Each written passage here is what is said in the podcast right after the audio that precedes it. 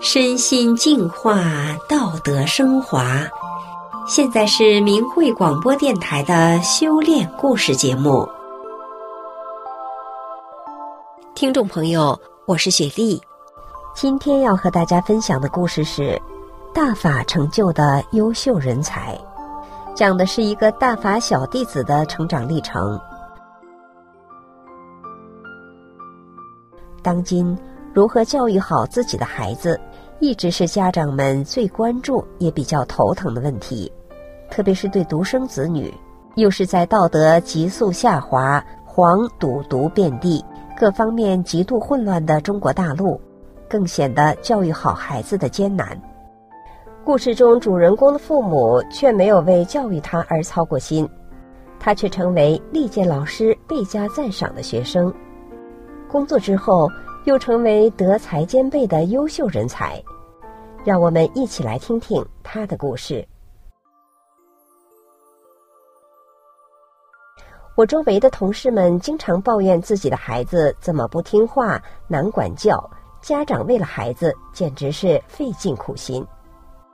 而我却没有同事们的类似经历，每当提起我的儿子，同事们都是赞不绝口，有的对我说：“你太省心了。”有的说：“真是让人羡慕啊。”有的说：“这样的孩子生多少也不多。”还有的向我讨教教育孩子的方法。每当这个时候，我都会感到无比的幸运，我确实从来没有遇到教育孩子的艰辛。可以说，我们夫妻俩没有为教育孩子操过心，因为我和他爸爸是法轮大法弟子，我们所做的只是经常提醒孩子多学法，告诉他按照师父教给我们的真善忍的道理来做人。是慈悲的师父把我们的孩子教育成了德才兼备的孩子，我们全家由衷地感谢师父和大法。我儿子从出生就很瘦弱，每年从冬天到春天感冒一直不断，基本上是上一波还没好，下一波又来了，吃药打针成了家常便饭，臀部经常因为打针而发黄发硬，再打针护士都觉得困难，扎不进去，而且一感冒就咳嗽，吃饭就吐，真是很愁人。当时年纪轻轻的我也是体弱多病，在同事的劝说下，我开始修炼法轮功。有一天，我带儿子到一个练功的同事家，他给我们放了师父教功录像带的开头，也就是法轮图转动的那一部分。回家后，儿子说看到转法轮的封面上的法轮图会转动，他告诉我们先这么转，顺时针转，再这么转，逆时针转。当时我和丈夫惊讶得不得了，我们俩都是受无神论毒害很深的人，长这么大还没听过这种神奇现象，因此知道了《转法轮》这本书不一般。从此我们就经常看书。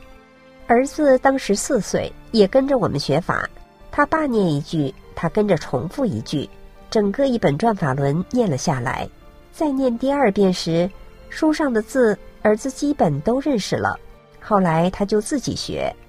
那时候我的同事们很喜欢让四岁的儿子给他们读一段报纸上的文章，他就郑重其事地读，然后同事们就是一番夸赞：“嘿，神童啊！”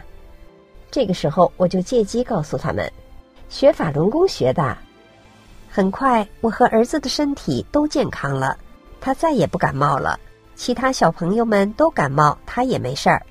几年之后，儿子的身体变得很健壮。学大法之后，儿子的心性有了很大提高，很听话。有一次过年回老家，晚上大家都在看电视，已经有点晚，他爸叫他说别看了，该休息了。他正看得聚精会神呢，就不同意。我走过去，在他耳边轻声地说：“你想想，师父不是告诉咱们为别人着想吗？大人们工作了一天多辛苦啊，应该让大家早点休息。”他一听，立即同意关电视。他婶说：“还是嫂子会教育。”我说：“我是用大法的法理教育他的，家里人都觉得法轮功真好。”在幼儿园以及平时和小朋友们玩耍时，儿子也知道为别人着想，小朋友有时候把他推倒，他也不哭不生气。家里人都觉得法轮功真好。孩子学法虽然会需要一些时间，但是不会影响学习，反而会提高孩子的学习效率，达到事半功倍的效果。最关键的一点是，学法要长期坚持下去，形成规律就容易坚持。因为长期坚持学法，清除了思想中的不好的物质，让儿子听课和做作业能够集中精力，学习效率很高，应对学校的学习很轻松。更因为学法使他明白了做人的道理，提高了心性，更能自觉地完成好作业，不打架不惹事，远离不良习气，不被社会各种不好的因素污染。不但学习上不用家长担心了，就连如何做个好孩子上也不用家长费心了。因为学法，儿子的状态很稳定，从小学到高中一直得到各级班主任及所有任课老师的夸赞，几乎每次家长会都会听到班主任老师的点名表扬，从学习到人品都是其他同学学习的典范。有机会看到了儿子的初级中学生评价手册，里面有初中每个学期结束时班主任老师对学生素质的综合评语。第一学期结束时的评语是：谦虚谨慎的态度，纯正如雪的思想，坚毅不拔的精神，勇往直前的胆量，虚怀若谷的胸襟，如火如荼的热情。你知道吗？这都是你的优点。第三学期结束的评语是：你的品质，你的心灵是那么朴实无华，真实动人。作为班里的最高领导者，老师身边的小助手，你那默默无闻的无私奉献，你那勤奋刻苦的好学精神，你那正视现实、克服困难的勇气，你那精益求精的工作作风，确实让同龄人佩服。好样的，老师真的很欣赏你。第四学期结束的评语是：在你的学习中，有成功的欢笑，也有失败的痛惜。成功时你没有陶醉，失败时你没有气馁。我欣赏的并不是你那优异的成绩，而是你执着的学习精神。第五学期结束的评语是：你的成绩像你的品质一样优秀，你的工作像你的性格一样踏实。第六学期结束的评语是：虽有聪明的才智，却从来都是谦虚谨慎，对待同学热情宽容，对班级中的每件事从未抱怨。你知道吗？同学们所尊敬你的原因，并非是成绩，而是你认真的态度。初中毕业之后，儿子考上了全市最好的高中。高中期间，六名主课都是参加全国奥林匹克竞赛的活动。每次班里发复习材料，他都是让同学们都先拿过了，他才去拿。有时剩下的都是不成套的。最终的比赛结果，他得到两个全国一等奖，两个全国二等奖，一个省级一等奖，在全校绝无仅有。高二住校之后，晚自习下课比较晚，有些同学还想再学一会儿。有一次最后离开教室的同学忘了关灯，被年级主任告诉了班主任，班主任因此找到我儿子说了这事儿。从此以后，每次晚自习下课，儿子都是等到最后一个同学离去，他关闭教室的灯才离开。高二下学期，有一天，我丈夫接到儿子班主任老师的电话，说是班里分到一个省优秀学生干部的名额，省里批准后高考加十分，要把我儿子报上去。